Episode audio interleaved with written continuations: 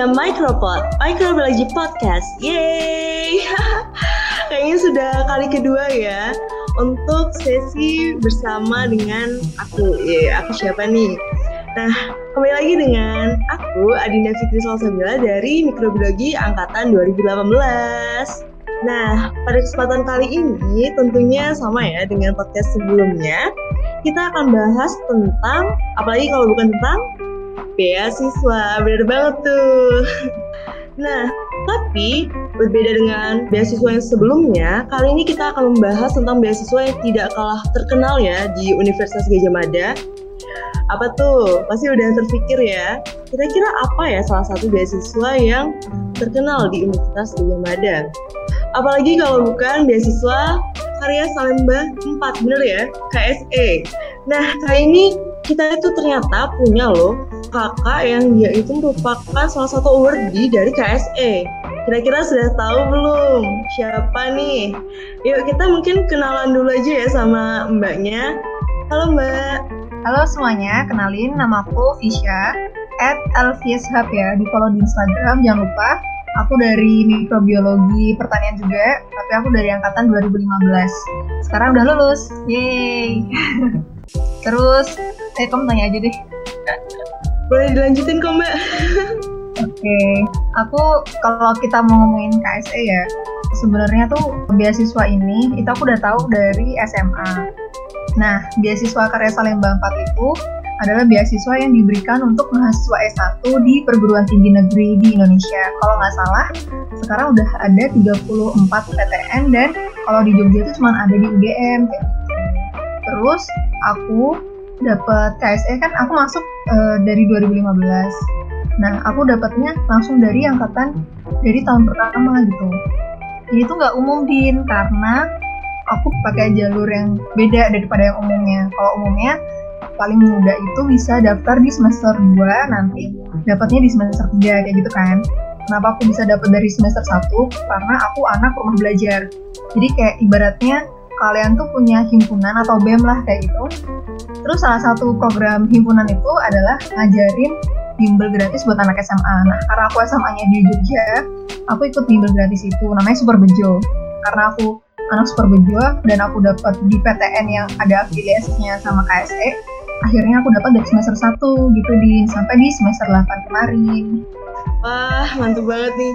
Ternyata Mbak itu merupakan angkatan pertama ya dari KSE ya. Kemudian ternyata sebagai mahasiswa dari Universitas Gajah Mada, kita itu memiliki kesempatan satu-satunya mungkin ya satu-satunya kesempatan di Jogja universitas yang mendapatkan beasiswa KSE gitu ya sebenarnya bukan angkatan pertama itu itu beasiswa oh, bukan.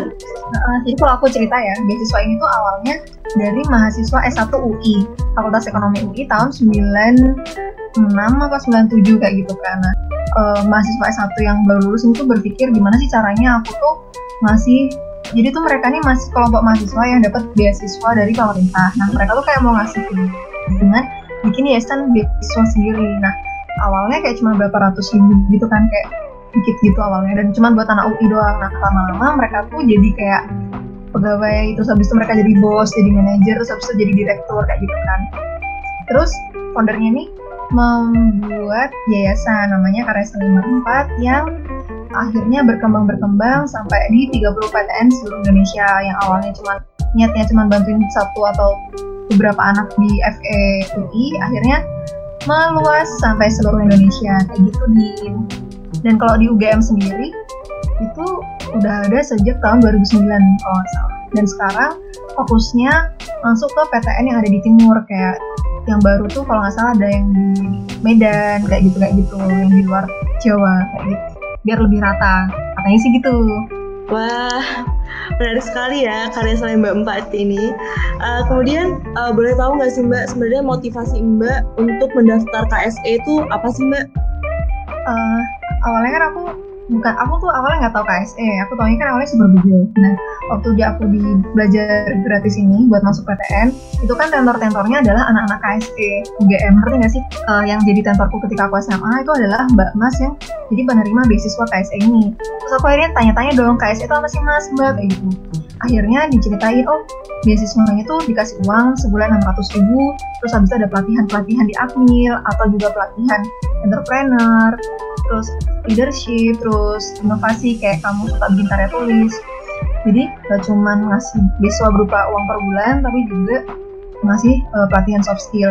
Dan kalau teman-teman di sini kan bukan anak rumah belajar kan. Nah kalian bisa daftar KSE dan yang paling apa ya yang paling bikin KSE juara dibandingkan uh, beasiswa lain atau beasiswa sebelah itu adalah kita nggak punya minimal IPK gitu. Jadi yang penting kalian punya apa ya kayak tujuan hidup yang lurus-lurus aja dan dan memang membutuhkan secara finansial kayak gitu dan yang ditanya yang dicari sekarang tuh anak-anak yang berprestasi di PKM atau di organisasi kayak gitu kayak itu sih wah ternyata KSE ini benar-benar mencari bibit unggul gitu ya istilahnya. Jadi mencari teman-teman yang memang dia itu berprestasi baik secara akademik maupun berprestasi di bidang organisasi gitu ya Mbak ya. Nah, saat Mbak dulu mengapply mungkin atau ada perbedaannya gitu dengan sekarang, itu persyaratannya itu kira-kira apa aja ya Mbak untuk mendaftar karya Salemba 4? Kamu semester berapa nih sekarang? Sekarang aku udah semester 5, tapi teman-teman yang lain masih semester 3 kok. Oh, nah, buat teman-teman sebenarnya semester 5 juga boleh sih. Cuman yang nggak bisa daftar adalah yang tahun akhir yang kayak berarti yang kata 2017. Karena pokoknya kalau teman-teman di sini minat daftar KSE, kalian harus punya mental yang tangguh gitu. Karena yang pertama, seleksi KSE itu terkenal banget ribet. Ribet dalam artian walaupun kita nggak ada minimal IPK, tapi yang biasanya udah seleksi alam itu dari awal dari seleksi berkas karena kan berkas itu kan bisa secara online ya kalian bisa akses di www.beasiswa.or.id gila gue masih apal kan? Nah di link ini beasiswa.or.id ini kalian nanti bikin akun gitu kan? Nah terus habis itu banyak banget berkas yang harus kalian upload gitu. Kayak transkrip nilai dari fakultas terus habis itu kayak CV terus pas foto pribadi terus ada juga yang paling ribet tuh biasanya di bagian trans eh bagian apa sih slip gaji orang tua kayak gitu kayak gitu loh slip gaji orang tua. Terus kamu pakai listrik sebulan berapa PLN sebulan habis berapa terus kamu pakai air dari PDAM atau enggak gitu. Kalau udah berkas nih set diseleksi kamu udah oh iya terus di seleksi berkas ini nanti ada kolom buat kamu tuh bikin essay. Itu kalau aku lihat anak-anak beda aku gimana ya gue mau ngomong kayak jujur aja ya. Jadi kalau misalnya anak-anak UGM itu biasanya bikin isinya tuh bagus-bagusnya kayak gitu. Nah di sini tuh kita sebagai anak UGM tuh kan harusnya kritis ya kayak menuliskan segala sesuatu tuh dengan ada esensinya kayak gitu. Jadi jangan cuma nulis yang kayak satu kalimat atau dua kalimat gitu jangan. Jadi benar-benar harus dipikir substansi dan jumlah kalimat dalam paragrafnya itu juga dipikirin kayak gitu. Nanti kalau misalnya seleksi berkas sudah, habis itu seleksi oh ya kalian selesai seleksi berkas kalian udah full semuanya kalian udah ngisi yang di attachment file tadi terus isinya kalian juga udah ngisi. Nanti kalian bakal masuk ke seleksi wawancara. Jadi kita nggak ada seleksi tulis atau video gitu nggak ada. Langsung ke seleksi uh, interview. Nah di interview ini tahun ini aku udah jadi interviewer ya karena aku udah alumni. Dan nanti teman-teman tuh bakal ya ditanyain banyak hal yang kalian nggak akan menduga. Itu akan ditanyakan setelah itu nanti langsung pengumuman. Gitu din. Wah. Ya teman-teman kalau misalnya mau lulus eh, mau lolos ya mau lolos dari KSE teman-teman harus dengerin lagi tadi yang dibilang sama mbaknya bahwa sana kita harus bermental tangguh kemudian harus menyiapkan CV, slip gaji lalu hal-hal lainnya dan jangan lupa akses ke websitenya ya. Benar banget nggak? Di kse.org.id Tadi kan Mbak bilang kalau persaingan itu sangat ketat ya untuk KSE. Kemudian uh, gimana sih caranya saat itu Mbak tuh bisa tetap survive? Selain tadi kan katanya harus bermental tangguh ya. Berarti apalagi nih Mbak? Bermental tangguh yang seperti apa atau bagaimananya gitu Mbak?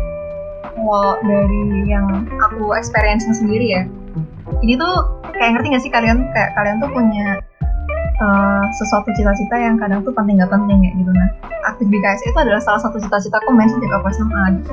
Jadi gue tuh udah bilang dalam diri kayak ya Allah kalau ntar gue masuk UGM gitu ya gue mau aktif di dua hal. Yang pertama dia sama aku karena aku dulu kir sama Rohis. Terus yang kedua aku mau di uh, eh, KSE gitu. Karena aku tuh ngeliat uh, atmosfer di KSE itu positif banget main dan kayak apa ya kayak I will get a lot of experience and ketemu sama orang-orang penting orang-orang yang berilmu tuh kayak ngerti gak sih? Itu kayak mahal banget gitu loh. Jadi selama 4 tahun aku berorganisasi nih aku tuh lebih fokus di KSE karena yang pertama itu karena ya kita secara financially apa ya membutuhkan kayak gitu. Dan yang kedua yaitu kalau soal finansial tadi ibaratnya gini deh. Kalian tuh bisa aktif di BEM kalian bisa aktif di kalau kita permahami kayak gitu.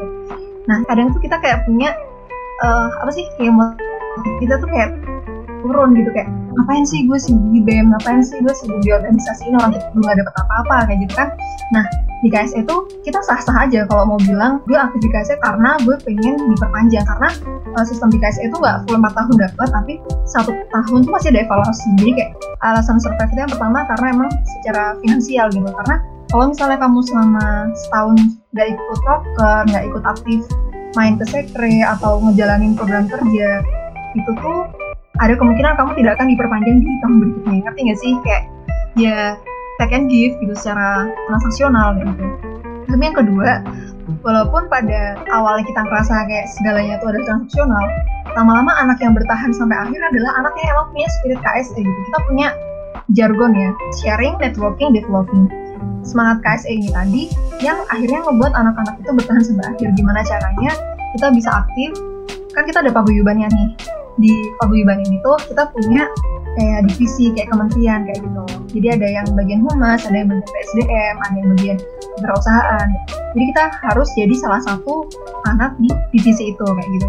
Terus selain itu kita juga ada namanya camp ya. Camp itu kayak pelatihan yang tadi aku bilang kayak soft skill. Camp kayak gitu gimana gue cerita gue cerita gini ya. Jadi di tahun pertama itu tuh aku udah dijanjiin sama alumni bukan alumni oh, gue juga udah alumni sih. Jadi waktu aku di tahun pertama itu aku dibilangin sih namamu udah ada di camp waktu itu donaturnya BPJS Ketenaga Kerjaan. Terus oh iya mbak berarti ntar aku camp di Akmil dong. Wah asik asik nah itu aku masih semester 2 men kayak gitu kan. Karena emang kayak camp tuh sesuatu yang gue doain banget gue pengen banget main camp kayak itu keren banget di KSC gitu kan. Terus habis itu kan aku angkatan 2015 nah aku tuh melihat nama aku tuh di situ ditulis angkatan 2013 akhirnya aku bilang ke kakaknya yang jadi pengurus harian itu mbak kok uh, aku ditulisin 2013 gitu. Oh iya. Oh yaudah kalau gitu aku kasih tahu ya ke yayasan kalau data kamu salah. Gitu. Kayak aku jadi kayak terus kayak oh, sedih banget. Gitu. Ternyata yang uh, eh, BPJS tuh minta anak-anak yang semester 6 pokoknya tahun akhir. Karena emang tujuannya buat campnya tuh buat profesionalitas gitu kan. Jadi mungkin karena aku terlalu muda waktu itu. Dan akhirnya berangkat yang tahun angkatan 2013 2014 nah udah kan set. Terus aku tuh pengen kan pengen banget kan pengen banget. Lama-lama kayak wah teman-teman yang seangkatanku udah pada kita ada donaturnya waktu itu ada XL ada Indofood terus ada BPJS terus ada bank-bank kayak gitu ada sekuritas juga. Jadi setiap donatur itu mereka punya kami sendiri. Jadi kayak alasan aku bertahan selama ini di KS salah satunya karena aku pengen banget aktif di camp. Karena itu kan acaranya tuh pelatihan kamu dapat ilmu kamu dapat kesempatan ketemu anak-anak dari paguyuban dan PTN seluruh Indonesia kayak gitu kan dan yang paling penting dibayarin ke akomodasinya juga. Ketika aku udah ikhlas ya udahlah gue nggak ikut camp nggak apa-apa gitu kan. Itu malah aku dapat kesempatan buat camp yang donaturnya dari BPJS Ketenagakerjaan juga. Itu camp 5 di Cirebon. Dan itu udah nggak di Akmi lagi tapi di hotel. Jadi oh yaudahlah nggak apa-apa gitu. Alhamdulillah itu tahun 2013 eh 2018 jadi aku dapat camp leadership satu, satu kali di hotel namanya Bentani di Cirebon. Terus habis itu aku ngirim proposal entrepreneur gitu. Waktu aku waktu itu aku punya ide bisnis terus aku bikin proposalnya. Dan itu nanti nggak sih kayak PKM gitu loh Din? PKM yang kewirausahaan gitu kan? Tapi ini khusus buat anak KSE ini aku bikin lah proposal buat ke Entrepreneur Academy aku lolos nih. Terus aku presentasi. Dan campnya itu sistemnya kayak kamu satu minggu di hotel dan dapat pelatihan langsung dari entrepreneur kita kayak dibentuk mindsetnya buat kamu jangan jadi pegawai kamu harus jadi entrepreneur yang sukses kayak gini kayak gitu dan kita juga punya fasilitas namanya apa ya gue lupa pokoknya koperasi khusus anak KSE jadi kayak simpan pinjam gitu nah, jadi kalau misalnya kamu mahasiswa yang pengen banget mengembangkan jiwa entrepreneurmu dan bisnismu lebih konkret, pengen belajar langsung dari suhu-suhu yang jago entrepreneur, nah itu bisa banget kalau masuk ke KSE dan kamu pilih program entrepreneur gitu. Setelah itu aku juga ikut pelatihan tentang innovation camp gitu. Itu yang diadain sama donaturnya PGN tuh gak sih? Perusahaan gas negara kayak gitu. Ya udah terus habis itu uh, dapat presentasi dari perusahaan kayak holdingnya Pertamina holdingnya PGN terus dapat ilmu tentang renewable energy. Gitu Din. Ya Allah aku seneng banget lah pokoknya kalau cerita di KSE itu banyak banget pengalamannya seru banget ya mbak kayaknya. Di KSE hmm, mungkin teman-teman yang lain bisa tuh daftar. Aku juga bisa sih. Mungkin setelah ini ya akan kita tanyakan kira-kira gimana sih daftarnya mungkin tanggalnya atau dan lain ya. Nah tapi sebelum itu tadi kan Mbak Fisya udah menceritakan ya tentang kelebihan-kelebihan dari KSE sebenarnya ada nggak sih Mbak kekurangannya dari KSE sendiri? Sebenarnya apa ya Din kalau kekurangan? Kita malah justru sekarang beasiswanya nominalnya nambah uh, dari yang 10 tahun lebih. Belasan tahun ini. Awalnya 600 ribu sebulan. Sekarang kita jadi 750 ribu per bulan. Dan itu kayak kayak setiap kamu udah ditransfer tuh kayak pasang auto kaya raya gitu ngerti gak sih? Jadi kalau kekurangannya apa ya? Oh kekurangannya mungkin itu tadi sih lebih ribet secara apa namanya administrasi. Karena itu tadi seleksi berkas terus wawancara itu juga ketat banget sih sebenarnya. Dalam artian tahun ini jumlah penerimanya tuh dikurangin jadi kalau di UGM dulu jumlah penerimanya waktu awal-awal aku masuk itu bisa 200 orang. Terus sekarang berkurang jadi jadi 100. Habis itu di tahun ini jumlah penerimanya kalau nggak salah 30 apa ya. Jadi kalau kalian dapat KSE itu sekarang apa ya bejo-bejoan gitu dia ngerti nggak sih karena ternyata jumlah penerimanya di tahun ini tuh dikurangin secara drastis di semua paguyuban dan fokus uh, ekspansi ke universitas-universitas yang di luar Jawa Terus kekurangannya juga itu bukan kekurangan sih, tapi itu kayak belajar disiplin gitu ngerti gak sih? Jadi misalnya nih kita dapat besok kan di awal bulan, misalnya di besok ya tanggal satu nih kita dapat. Nah kita tuh harus ngisi yang tadi di registrasi online itu beasiswa.org.id. Jadi kita harus ngisi bahwa kita tuh udah nerima uang itu di bulan ini. Jadi kalau kalian nggak laporan, nah istilahnya laporan. Jadi kalau misalnya kalian nggak ngirim laporan di website tadi sebelum tanggal 15, kalian akan dipending beasiswanya di bulan depan. Kalau kalian telat uh, ngisi laporan tiga kali, maka kalian akan tidak menerima beasiswa lagi gitu. Jadi mungkin kalau di beasiswa lain aku kurang tahu sih, tapi katanya ada yang dikirimnya per tiga bulan, ada yang dikirimnya per enam bulan. Nah kalau di itu sistemnya setiap bulan dapat di awal bulan, tapi kamu harus ngisi laporan satu, kalau misalnya kamu telat laporan bulan depannya kamu gak bakal dapet. Dan kalau tiga kali kamu telat kamu tidak akan dapat selama lamanya kayak kayak gitu di cut jadi kayak disiplin sih ngajarnya ternyata dengan berada di KSE tahun-tahun ini ya tentunya itu ternyata meningkat ya. Pendapatannya jadi 600 ke 750 gitu. Jadi kalau misalnya dikumpulin mungkin jadi auto kaya gitu ya. Iya, nah kalau KSE sendiri memangnya itu dapat apa ya semacam mungkin pemasukannya itu dari mana sih mbak? Ya yang aku ceritain tadi ya, jadi di KSE itu donaturnya banyak banget dan itu adalah salah satu prinsipnya KSE yang aku bilang tadi networking tadi. Nah di KSE sendiri yang awalnya foundernya uh, pakai uang pribadi, akhirnya mereka kan akhirnya udah pada jadi orang nih. Bayangin ya kayak sekelas mereka ini udah jadi bener-bener orang sukses gitu di lingkaran-lingkaran pejabat perusahaan ini ya, mereka tuh kan pasti punya kenalan-kenalan nih. Nah, jadi yayasan KSE ini nanti bikin proposal dan uh, presentasi di perusahaan-perusahaan itu tadi yang mereka kenalan punya link ke CSR-nya kayak gitu. Nah, terus selain itu juga ada akhir-akhir ini ada salah satu donatur yang masuk lewat alumni. Jadi misalnya nih aku aku kerja di sebuah perusahaan. Nah terus aku cerita ke CSRku dulu aku S1 dapat beasiswa loh ini namanya KSE dia keren banget jadi kita ngasih uang ke anak yang membutuhkan tapi anaknya tuh juga pinter aktif kayak gitu. Nah terus oh iya iya iya. Akhirnya uh, perusahaan CSR perusahaanku ini apa namanya bilang eh kenalin dong aku sama yayasan KSE nah akhirnya masuklah uh, donatur dari link alumni jadi alumni kita kan otomatis ada yang udah umur 20-an, 30-an kayak gitu kan yang udah pada sukses. Nah itu bisa minta kerja sama sama CSR-nya ngebantuin yayasan gitu. Dan kita juga ada ya lo gue kayak ini ya promosi banget. Jadi kan aku sekarang ada di paguyuban alumni. Jadi KSE itu nggak cuma untuk mahasiswa S1 tapi ketika kamu udah alumni dan kamu ingin kontribusi itu juga bisa. Kalau kalian mau stalking aja namanya at alumni underscore KSE itu nanti kalian lihat di situ ada yang namanya tunas. Nah tunas itu adalah salah satu program dari paguyuban alumni untuk ngumpulin donasi. Yang uang donasinya ini akan diberikan ke Yayasan KSE untuk dijadikan beasiswa di saat ini masih untuk uh, kalau nggak salah mahasiswa KSE UNJ kalau nggak salah. Jadi uh, kumpulan dari uang yang dikumpulin sama alumni ini khusus buat satu paguyuban itu jadi benar-benar ngebantuin yayasan. Jadi ya alumni. Kalau mau say thanks to KSE bisa lewat gabung di paguyuban alumni ini gitu.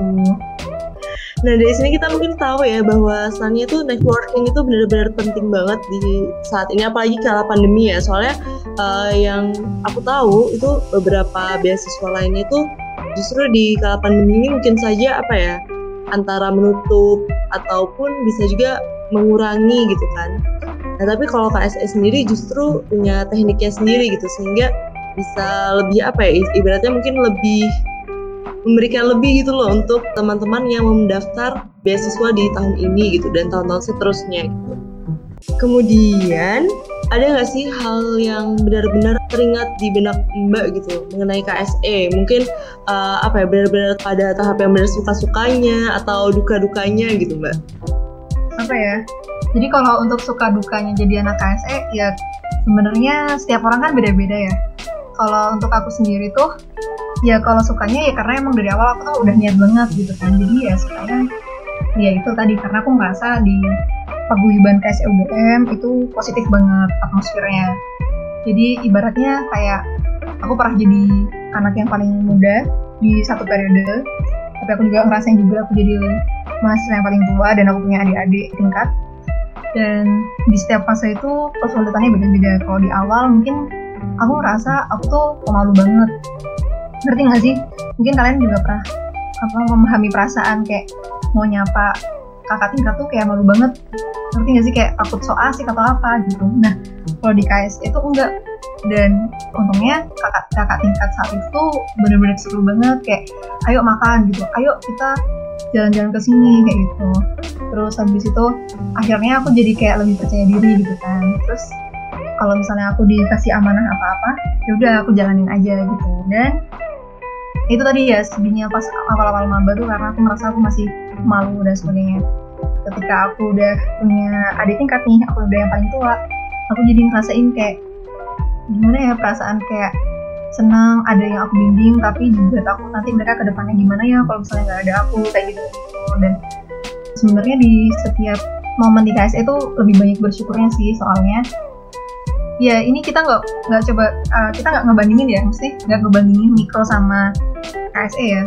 Karena kita di sini ngomongin KSE jadi di KSE itu ibaratnya kalau misalnya gue ada masalah gue bisa cerita ke kating yang ini atau ke temen yang ini dan nanti kita cari solusinya bareng-bareng kayak gitu bahkan itu nggak cuman yang masalah materi aja gitu. Maksudnya bukan masalah yang ada wujudnya gitu tapi kayak masalah uh, personal kayak curhat-curhatan gitu tuh kita punya teman buat itu kayak gitu. Terus yang paling gue senangin adalah tahun 2018 apa 2019 itu aku itu main ke Bandung. Nah terus kan kita mau jalan-jalan ke Bandung ini tapi dengan paket hemat. Akhirnya kita bilang ke anak kalian tahu UPI kan? Universitas Pendidikan Indonesia ya? Itu ada di Bandung terus kita hubungin anak UPI terus mereka ternyata lagi makrab dan akhirnya satu malam kita nginep di makrab mereka kayak gitu.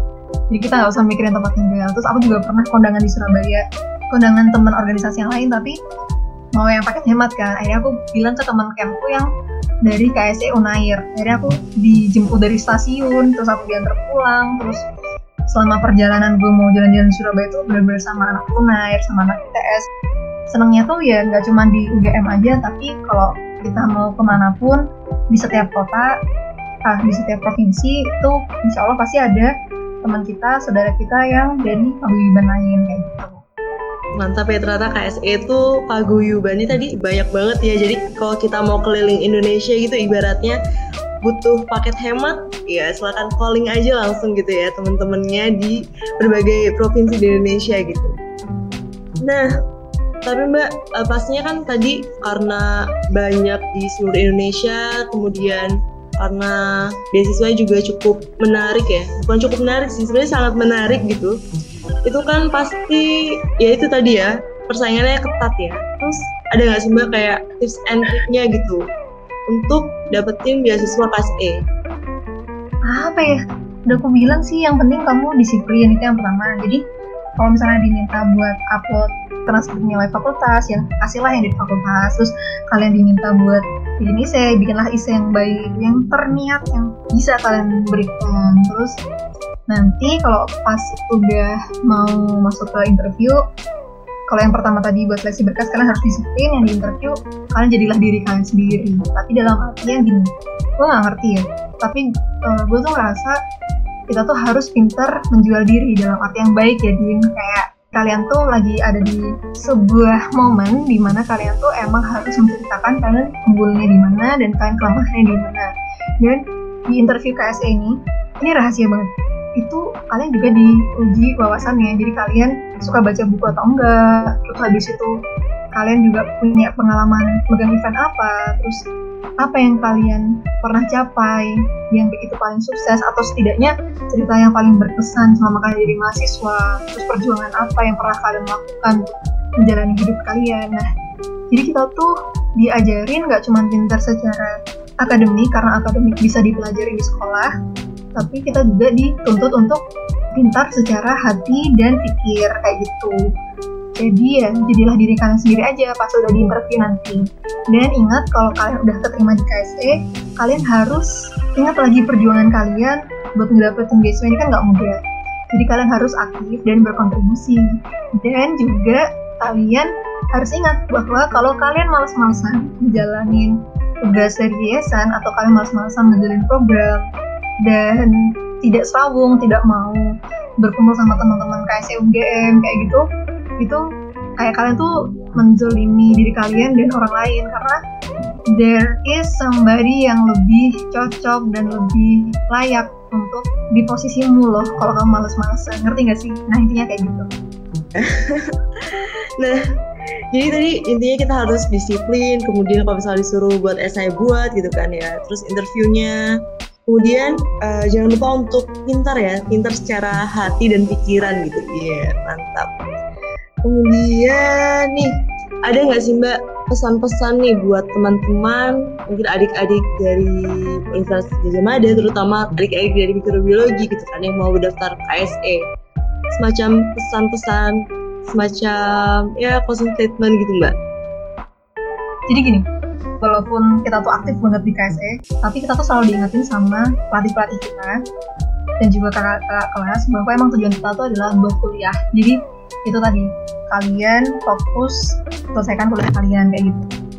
Itu yang penting. Jadi kayak akademi kalian IIP-nya bagus terus juga kalau misalnya kalian punya sesuatu yang ingin kalian achieve kalian ingin fokus di PKM misalnya kalian pengen dapat medali emas aku harus jadi anak jadi jadilah tetap kalian jadi tetap anak yang fokus di timnas. Atau kalian benar-benar suka banget parah sama sesuatu yang kayak bisnis bisnis gitu. Kalian pengen fokus ke bisnis ya fokus aja di bisnis gitu.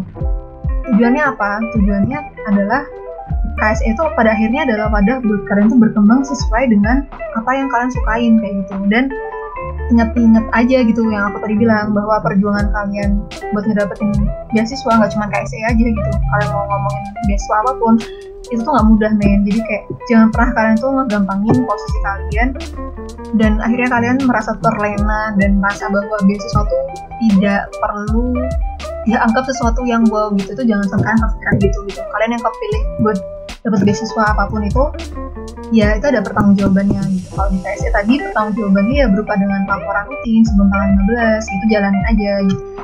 Kalau misalnya kalian nanti kalian lulus terus kalian bersukses ya ingat lagi sama donatur terus sama para founder KSE dan teman-teman kalian kayak itu tuh juga diingat.